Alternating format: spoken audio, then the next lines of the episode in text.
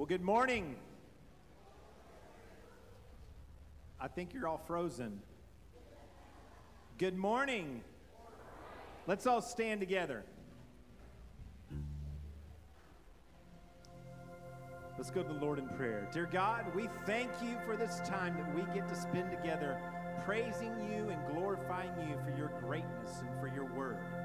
God, I pray that as we lift up our hearts in praise to you, may you renew our minds and our spirits. May Jesus be magnified today. We ask it in the holy and precious name of Jesus. And everyone said together, Amen.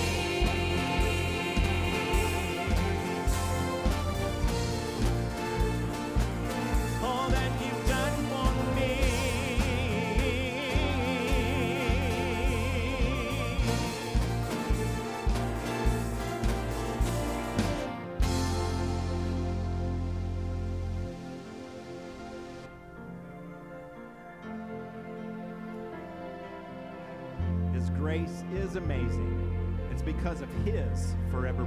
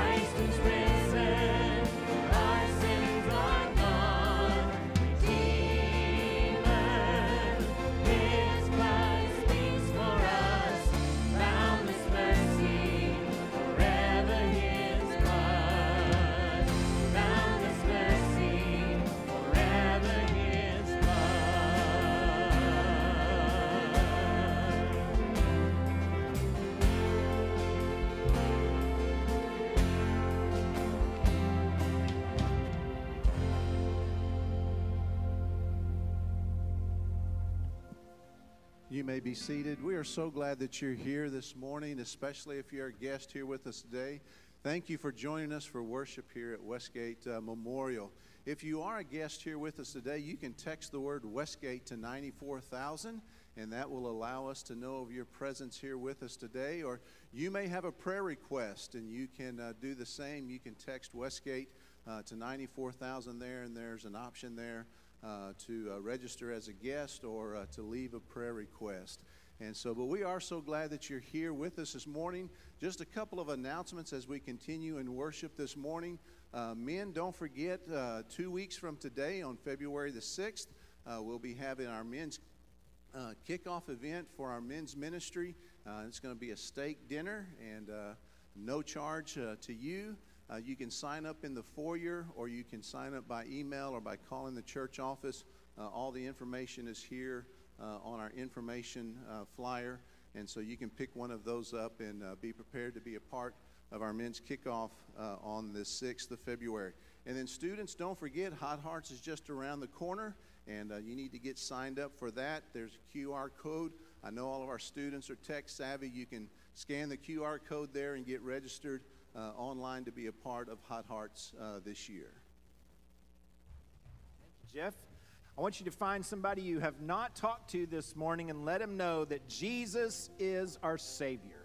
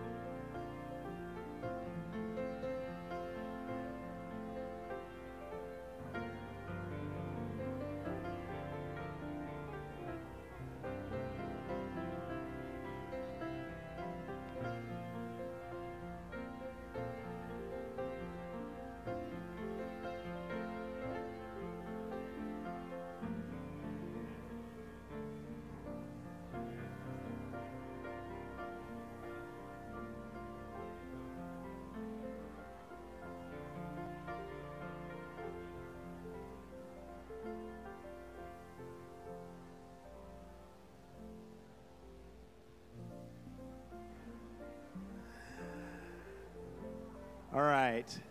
Glad you had a chance to find somebody you had not talked to yet this morning.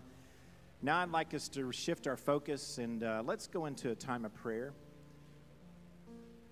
If you'd like to come and kneel at the altar or go over to the crosses or just kneel at your place wherever you are, if you'd like to stand, however posture, whatever posture you'd like to take during this time of prayer, go ahead and take that now and let's do that.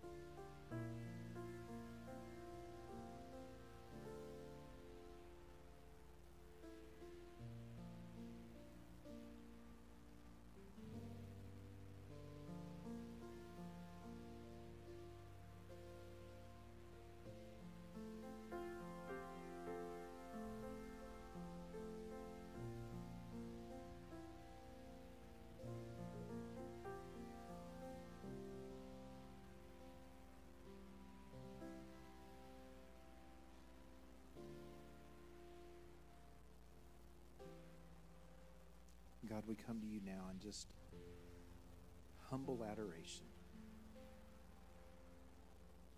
seeking your face, wanting you to speak to us in a mighty way.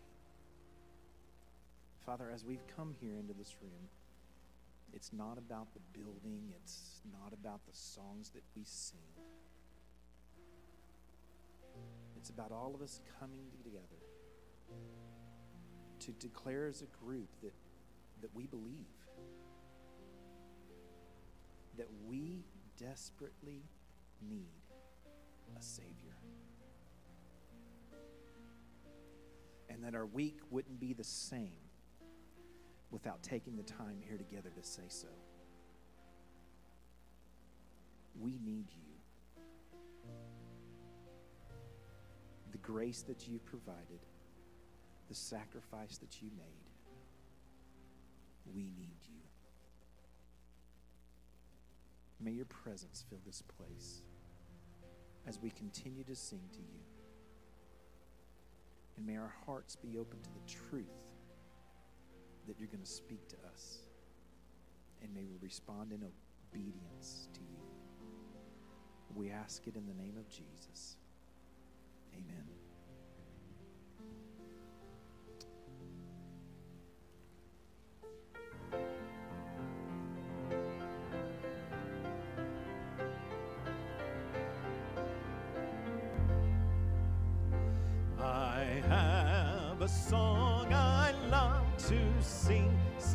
I have been redeemed of my Redeemer, Savior, King, since I have been redeemed, since I have been redeemed, since I have been redeemed, I will glory in His name, since I have been redeemed, I will glory in my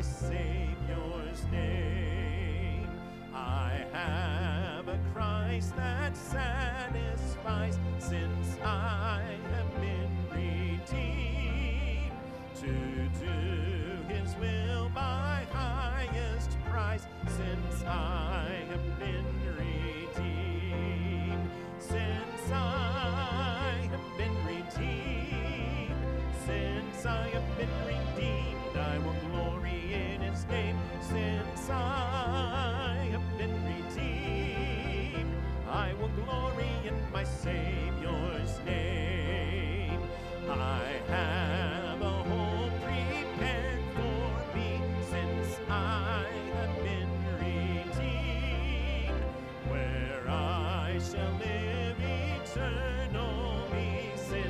I have been redeemed since I have been redeemed since I have been redeemed I will glory in his name. Since I have been redeemed I will glory in my Savior's name. I heard an old, old story how a Savior came from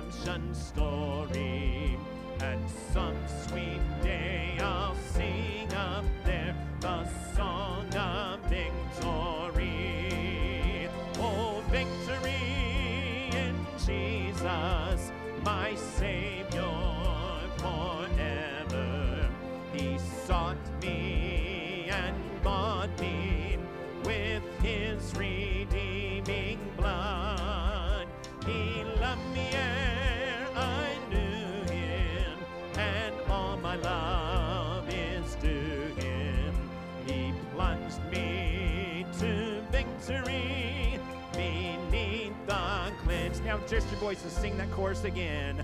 Oh, victory in Jesus, my Savior forever. He sought me and bought me with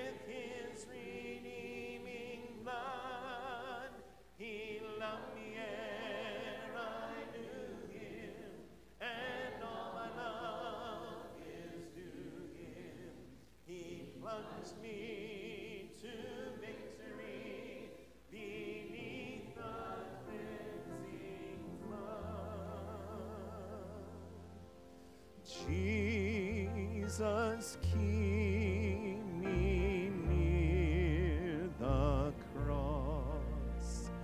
There a precious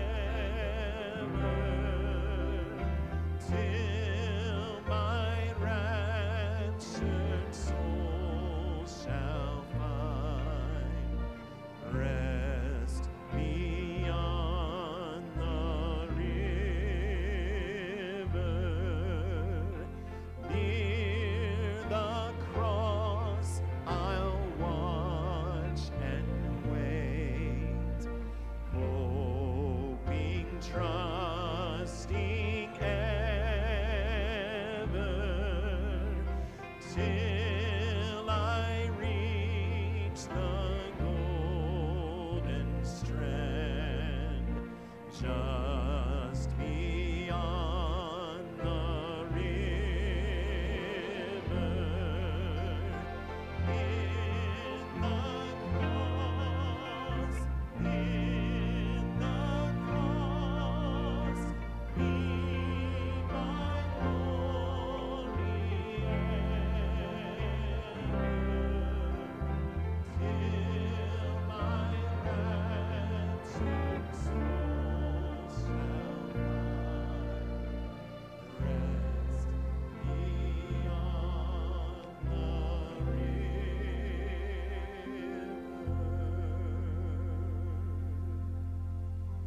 dear Heavenly Father,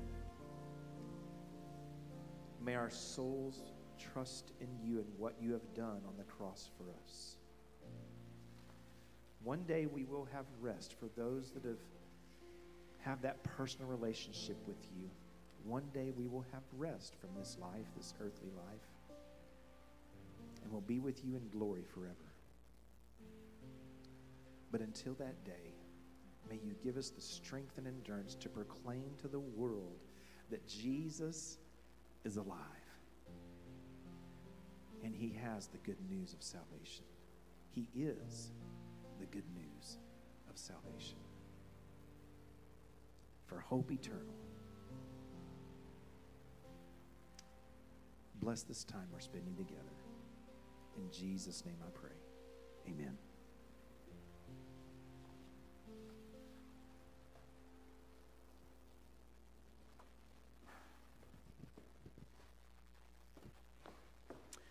Well, I want to say thank you, first of all, for your generosity uh, to me. And I want to let you know that we have created an angry mob out in the community. There is now a supply chain issue of Fritos. Because you have given me so many of them. Thank you. I have been inundated with Fritos, don't need any more, but I am so grateful. And as Harry Watts wisely told me last week, next time I need to let you know I like steak. Ribeye steak, just to make sure that we get the, the right stuff. But uh, thank you all so much. That was it was just a fun way of uh, feeling loved, and thank you for that. Uh, Greg Schwartz, I haven't seen him. He may be working today. Greg, are you here? Don't see you around here, but kudos to Greg Schwartz. He was just uh, uh, hired as our new director of chaplains out of Baptist Hospital. He is the new David Cross. And so we're thankful for uh, Greg stepping into that role, and he's going to do a tremendous job. Last week, when uh, Dr. Draper was here, he reminded us that we are either a Sea of Galilee or a Dead Sea. Did any of you get that? Wasn't that a, a probing question? It's, it's an old question for those of us who've been in churches in the Baptist church a long time. You've heard that many times, but it's such a, a vivid picture. Are we somebody that is actually giving to others, or are we looking for others uh, to give to us? And so I pray that as we continue, as we stretch from where God took us last week, that we will continue to ask that question, and all of us will desire to be a Sea of Galilee. Uh, yesterday was a pivotal time in the history of our country. It marked the 49th anniversary of the Roe versus Wade uh, decision. Many of you will remember where you were. I remember being uh, in eighth grade at the time, but I don't remember the situation or the significance of it. That's just the age that I was. But it has had a major impact on our country in more ways than we can even begin to comprehend. Uh, over 60 million Americans have been aborted. Now, first of all, let me say that we have people right here in the room, uh, even in this moment, that have gone through an abortion. That is not to condemn you in any form or fashion, any way whatsoever. God's grace extends to all of us, regardless of what we've done. The ground at the foot of the cross is level. We have all been where we wish that we hadn't. But I want us to continue to be mindful of praying. Uh, some would call this a political decision, and this would be a political statement. It is not. It is a statement about life and death. It is about what God has called us to be and to do as Christians, as salt and light in the world. Martin Luther King received the Margaret Sanger Award from Planned Parenthood in 1966. But views on abortion were quite different back then. Back then, Planned Parenthood had a pamphlet asking the question Is birth control abortion? Planned Parenthood. The piece went on to answer that question by saying, Definitely not. It said, An abortion kills the life of a baby after it has begun. It is dangerous to your life and health. My, how things have changed through the decades. It was Martin Luther King who wrote the letter from a Birmingham city jail that said, Injustice anywhere is a threat to justice everywhere. And I think we recognize that throughout the course of our, uh, the last five decades, we have seen that there has been injustice and a danger. His words are truly dawning for an organization that once thought he was right. Mother Teresa was the one who told us publicly at a prayer breakfast it's a poverty to decide that a child must die so that you may live as you wish. Again, grace covers all things. But we as Christians must stand and pray for what is right and what is true. God came to give life, not to take it away. And I want to pray for those in the room who have already received an abortion for you to know of God's grace. And for the rest of us to continue to pray that God would right a great travesty in our country. And may we as a church recognize that we are to be salt and light. The reason I don't remember 1973, January 22nd, is because the church was relatively silent. And God has called us to be salt and light on all issues. Uh, so let's pray together even now. Father, we recognize that we stand in a, in a pivotal time of American history. Very important decisions to be made in the months to come that will impact so many. Father, we have become a nation that has taken life lightly, taken sexuality to horrendous levels so far from what your word says. And all these issues tie together. We think of even our Bible reading this, this week and listening to Jacob, who didn't sleep with his fiancee for seven years until they were married. We have lost the capacity to see what what you called us to do. I pray for friends in this room right now that have gone through the process of an abortion. God, may they never feel like they are second class. May they know that we all stand on level ground at the cross. Your grace extends to each and every one of us. Those of us who have been greedy, selfish, may we never believe that we are superior to one who's gone through this process. We pray for healing, for restoration. We know your word is redemptive, your grace and your mercy. Forever your blood covers us completely. May we find our hope, satisfaction, our joy in you. Awkward moment. Lord, I confess, I feel pretty awkward right now. Some are offended, some are uncomfortable. I pray, Lord, that your grace would just cover it all. Trust you for that. Speak to us now from your word, we ask. In Jesus' name. Amen. Can I give a quick shout out to Naomi? Naomi is watching online from the Dallas Fort Worth area. Church member who recently had to relocate. Naomi, it's great to have you online in your 90s watching on an iPad. Loving that. Well, today we began a new series called Mandates, and you got to thank our youth for that because uh, I am leading our youth on Wednesday nights. I'm so thankful for Peter Stewart taking care of those responsibilities on Sunday and the rest of the time. But on Wednesday nights, I get to be with the youth, and I was trying to think what would be the most significant thing for us to cover. I started thinking, what has Jesus called us to do? Jesus has given us so many mandates. The word mandate really could be could be word of the year for 2021, but vaccine, as we would understand, was the obvious winner of that. But roughly 1,200 times in the last year, articles from the New York Times covered the word mandate. And we've come to associate mandate with COVID, but it's a word that extends far beyond just pandemics. It means command, or it also means to make mandatory. Do you know the Bible has more mandates than articles about mandates in the New York Times? Just knowing them is a challenge. But God wants us to do far more than to fill in the blanks to test our knowledge about the mandates He has given us. He expects us, He mandates us to obey His mandates. So, in this series, today is just an introduction. I hope to, to simply whet your appetite for knowing more about the commandments that God has given us to obey. Today, I want us to look at the mandate given to us in Matthew chapter 28, verse 20. Now, that's buried right in the Great Commission.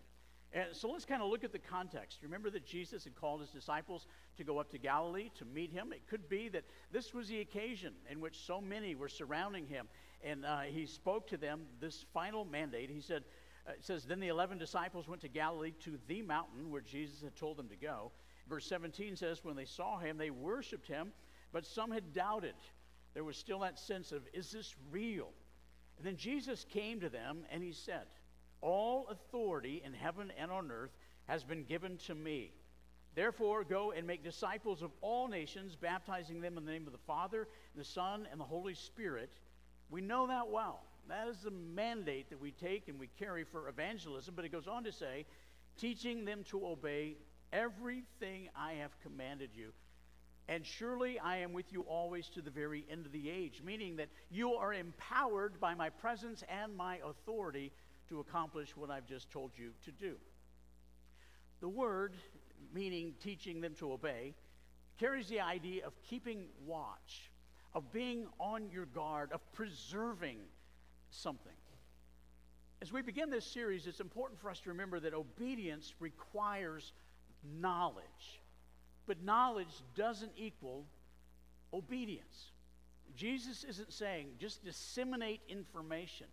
It is much deeper than that. It is the idea of teaching people to guard, to treasure, to preserve the commands that He has given. How many are there? How many commands do we have in Scripture? Well, there's over 600 in the Old Testament, over 800 in the New Testament, and they're, they're kind of hard to nuance a little bit. And then 50 that from Jesus that, as you try to net them out, about 50 that are uniquely different. There's so much overlap to them. And we're going to begin to look at some of those in the weeks to come. But there are so many for us to know. If I were to ask you, what commandments has Jesus given you, how many would you be able to write down? We did that as youth, and we didn't have too many. It's easy to say, well, know, obey Jesus and everything that he's commanded us, but, but what has he commanded us to do? And so we're going to take some time to look at that. Jesus commands, as we, as we introduce the whole concept of paying attention to his commands, first of all, to realize that they're not burdensome, but they're life-giving. I want us to turn to 1 John chapter 5, verses 3 through 5. We're going to look at a lot of scripture this morning, so if you have your Bible, I hope you do that. Uh, Ed and Earl want to tell you if you're looking on your, on your phone, be sure and uh, make sure it doesn't go out loud, audio. And for the rest of you, pull out the Bible in front of you if you don't see it. Uh, the verses won't all be up on the, on the screen, so I want you to be able to, to look and see where they are. It says, Jesus' commands are not burdensome, they're life giving. And in 1 John chapter 5, verses 3 through 5, it says, In fact, this is love for God to keep his commandments. And his commandments are not burdensome. When you think of the commandments of Jesus, do you think of them as being burdensome or life giving? Let's be honest. Probably for a lot of us, it's burdensome. It's one more thing to tack on to our to do list. It's one more thing. It's, it's something that we may probably not want to do. It's much, much like praying for missions, and we're afraid that God might send us to a foreign country if we pray for missions. But goes on to say, For everyone born of God overcomes the world. And this is the victory that has overcome the world. Even our faith, our faith that obeys these unburdensome commands, that's what gives us the victory. Who is it that overcomes the world? Only the one who believes that Jesus is the Son of God. As we begin to look in this series, we really need to start from the very beginning to say Jesus' commands are not burdensome if we have Him in our life. To forgive somebody that has hurt you can feel very burdensome. But if you have the power of Christ indwelling in you, you can forgive. Look at John 10:10, 10, 10, very familiar passage of scripture. Jesus contrasting himself to the evil one says the thief comes only to steal, kill and destroy. The agenda of Satan, there's only three things he will ever do. Steal, kill, and destroy. He gives you a temptation, a sin. Know that he only has one of those three agendas to steal, kill, and destroy. But I have come that you may have life and you may have life to its full. Jesus gives us the command so that we can experience life to its fullest. And don't we want that? Don't all of us want to experience life in all of its fullness? Moses said that to the people of God after they'd been given the law. And there was a question mark. Were, were they going to follow after God? Were they going to obey these commands? Did they really believe these commands? And it says in Deuteronomy chapter 30, verse 19, here, here's Moses coming to the end of his life, and he says, This day I call the heavens and the earth as witnesses against you, that I have set before you life and death. Follow the commands to life or follow them to death. Blessings and cursings. Now choose life so that you and your children may live, and that you may love the Lord your God and listen to his voice and hold fast to him. For the Lord is your life. So, as we think about going into the series of looking at the commands that Jesus has given, we're not going to look at all the commands of the New Testament uniquely, and we're only going to look at not even all the commands that Jesus has given us, but as we look at those, I want us to have the lens of Scripture to say, this is life to us. We live in a culture, just as we've talked about, we live in a culture that will lead us to death. It won't lead us to life. It won't lead us to blessings. It is doing everything it can to pull us away from following after Christ. And so we, as the people of God, need to recognize what Jesus has commanded us to not only obey, obey, ourselves, but teaching others to obey. That they are not burdensome, but they are the very things that will breathe life into each one of us. Obedience reveals our relationship to God. Look at 1 John chapter 2 verses 3 through 6. 1 John chapter 2 verses 3 through 6. Again, we're thinking about the commands. If we obey them, what does that mean? It means that we truly are in relationship with him. It says, "We know, again this is John writing, the apostle John, we know that we have come to know him if we keep his commands." How many? How many commands do we keep to identify that we truly know him? All of them.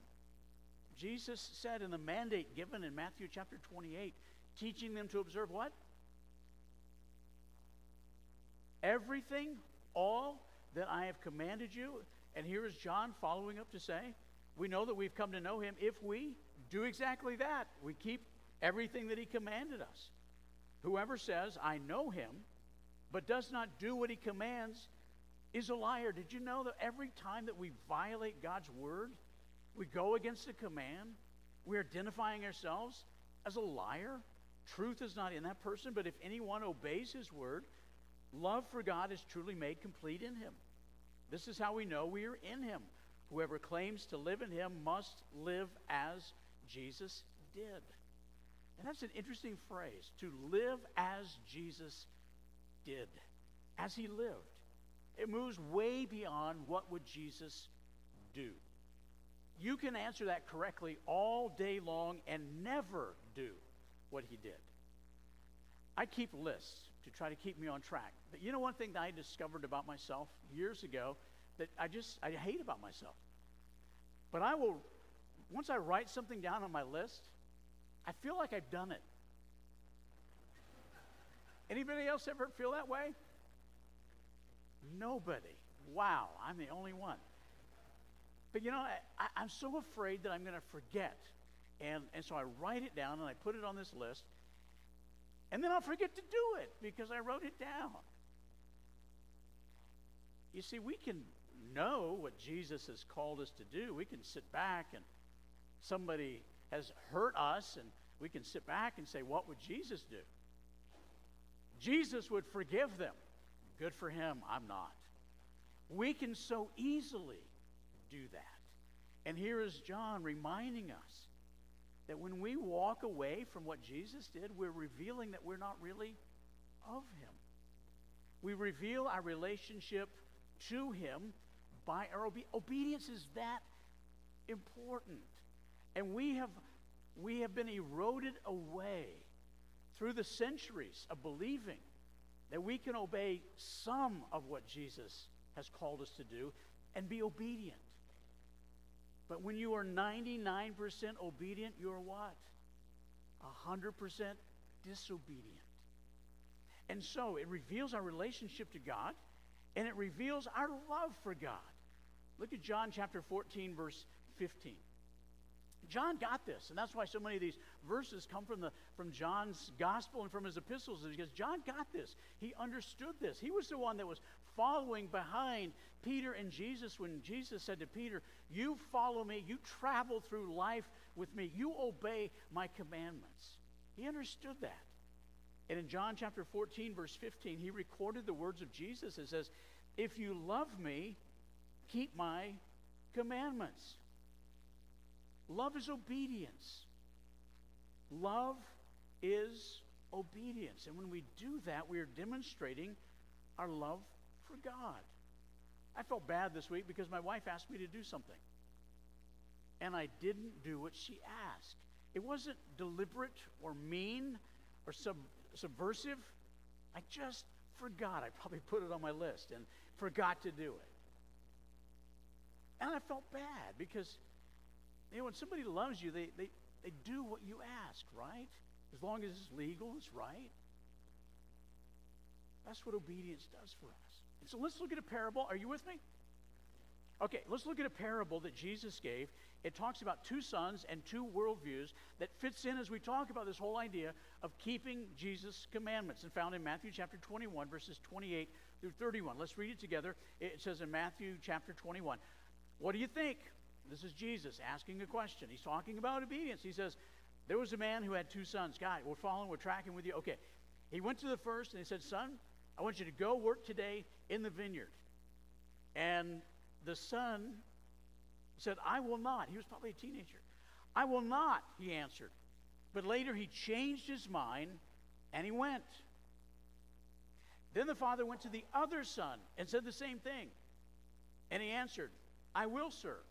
But he didn't go. He was probably a millennial. Just teasing. Which of the two did what the father wanted? The one who said, There ain't no way I'm going out there. And then he goes. Then the one who says, Got it, done, I'll do it, and never does it, puts it on his list and forgets. Which one did what the father wanted? Well, then the crowd said, Well, the, the first one. Jesus said, You're right. That's what obedience is. We don't have to have our heart all in to be obedient, right? When's the last time? Well, I shouldn't, yeah. Just remember that moment, whether you're young or old. You remember that, that, that dialogue that took place when you were receiving something and, and you were told to say thank you. Thank you. You may not have had your heart into it. Or how about the time as parents tell their children to tell their sibling, you're sorry. Sorry. I mean, they're not all in, right? But they're obeying to what needs to be done. We're not always going to have our motives just right with Jesus. We're not going to be all in every time. But as Jesus' word demonstrates here, it's not what you say, it's what you do. See, friends, there are only two worldviews. I've talked about this a bunch of times, more than you probably care to re- realize. But, you know, we, you can study all different kinds of worldviews. And, and there, there are many. Some would define them as seven or five or four, more than that. But there's only two worldviews, simple as it is. Jesus is Lord, He is not. That's all there is. Once you move beyond Jesus being Lord, if He's not Lord, it opens up anything else, anything is possible. Jesus is right, He's not. And so when it comes to the mandates, we can say, He's right or He's not. He probably didn't mean for me to forgive them, or He probably didn't mean something like this. Obeying Jesus is important? It's not. There's only two worldviews. Either Jesus is Lord of every part of your life, or He's not. You may love Him, you may profess your faith in Him, but He's only Lord when we do what He's called us to do. So, how do we obey this mandate? Because we want to succeed at this. I'm guessing everybody here says, we want to succeed. We want to obey everything that Jesus has commanded us because we recognize it's life giving. It's not burdensome. It will make our life and everybody's life around us far better. And that's important for us to remember. We have become, in American culture, very narcissistic. How does it affect me? I read such an interesting article this last week about, about singing in worship. And it noted the importance of singing. listen to this. It said one of the reasons it's so important for us to sing is, it is because it's humbling. And the writer went on to say that most of us can't sing very well. How many of you would confess you can't sing very well? I'll point you out if you don't know yet. Okay. I can't sing well. And I sit here, and when I'm singing, it's just like you kind of want to hold back because it just doesn't sound very good.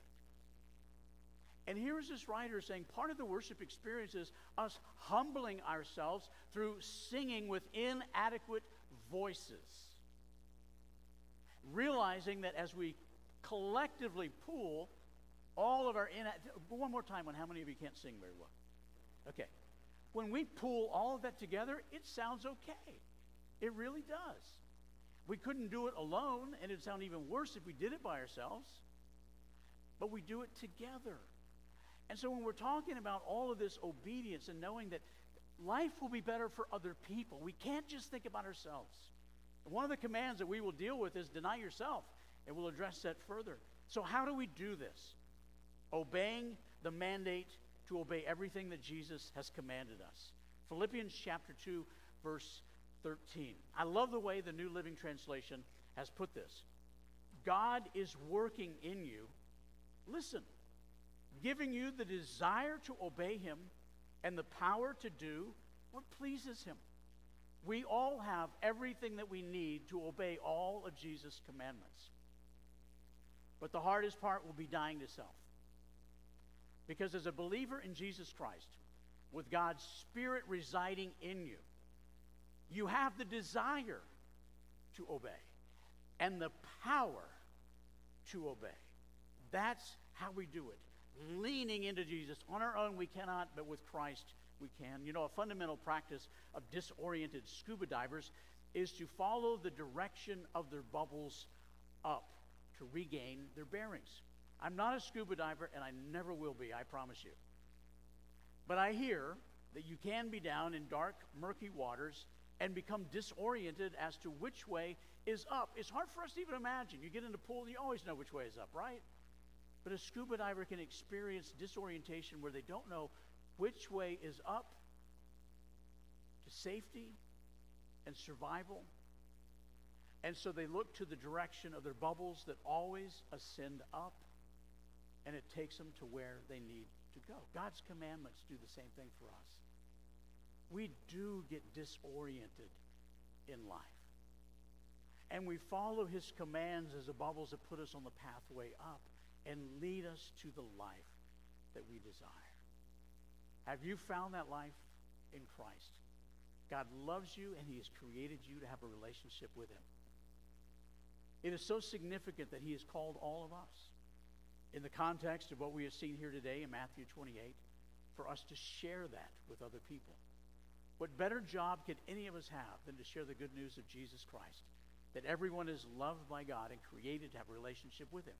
But we also have the bad news that our sin separates us from God and we will never, ever know Him and experience His grace and love except through Christ. Thankfully, Jesus can make us right with God. And all we have to do to be changed for eternity is to humbly repent of our sins follow the bubbles up and give our life to Jesus Christ and surrender ourselves to Him. If you have never done that, first of all, I pray that you will pray a prayer similar to this in the next few moments. And secondly, I hope you will always realize that is the beginning point. It is not the end point of Christianity. The end point of Christianity is exactly what we talked about living a life of obeying everything that Jesus has commanded us to do following hard after him the remaining days of our one and only life. Let's pray together. Father, we thank you that you have given us commands that don't weigh us down. All through Scripture, we see the commands of humanity that weigh us down. Time and time again, your clarion call for us to follow you to liberty, freedom, and joy. I pray that as we go through this series, Lord, you would give us exactly what your word promises a desire to obey you in all commands, not just the ones that we conveniently can, can do, but all of them. All that you called us to do. And Lord, we know the greatest command of all is to love you with all of our heart, soul, and mind. And we can't do that apart from you. So if any of my friends listening now have never received Jesus as Lord and Savior, may they humble themselves and voice a prayer similar to this Lord Jesus, I recognize that I am a sinner in desperate need of your forgiveness. Please forgive me of all my sins and become the Lord and Savior of my life. I surrender to you all that I am and all that I have, and I will follow hard after you the remaining days of my one and only life.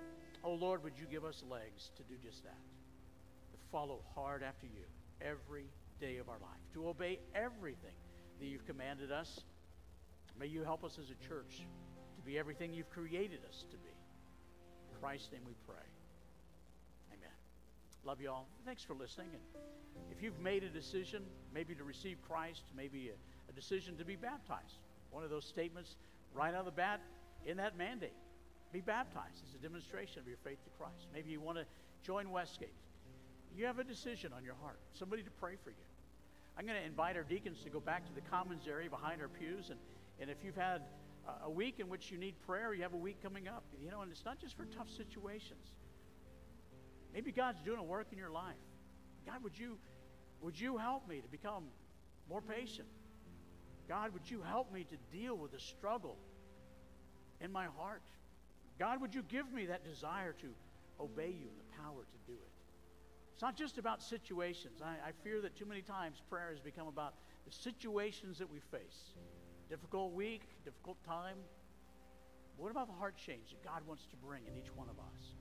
Are we a Dead Sea? Sea of Galilee. Maybe you want to pray at the altar, at the, at the crosses, at the benches, the deacon at the back. Say, you know, I just feel like I'm more like a Dead Sea than a Sea of Galilee.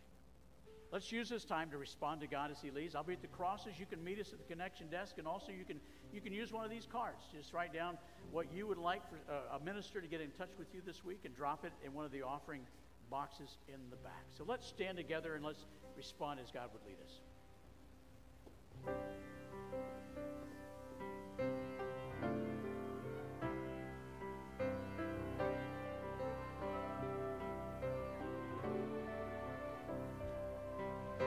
Was pierced for our transgressions, he was crushed for our sins. The punishment that brought us peace was upon him, and by his wounds, by his wounds we are healed.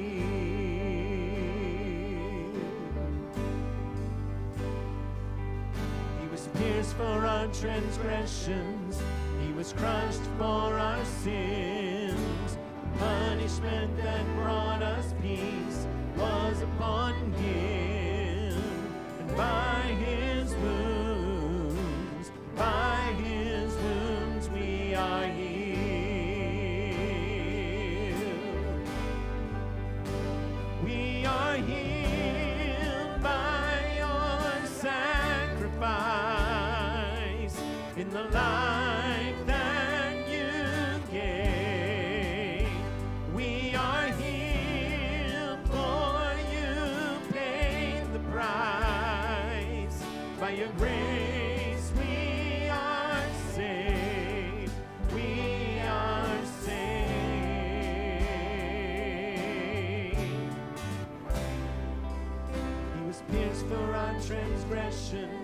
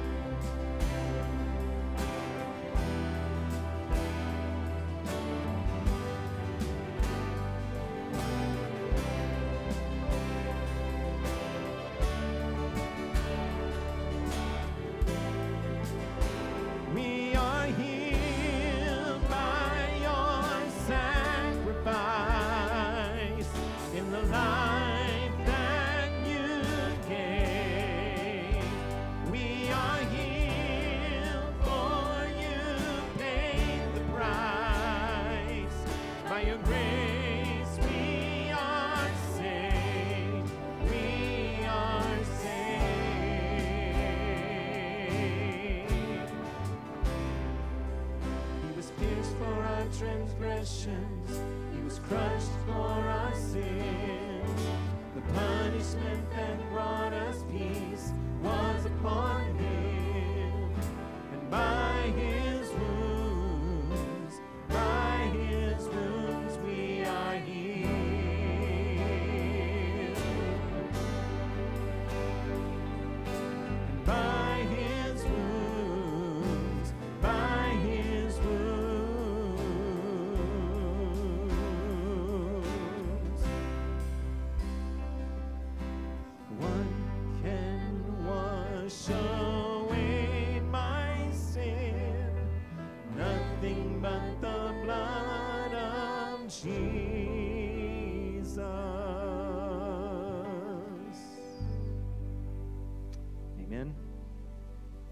Bless you. Have a great.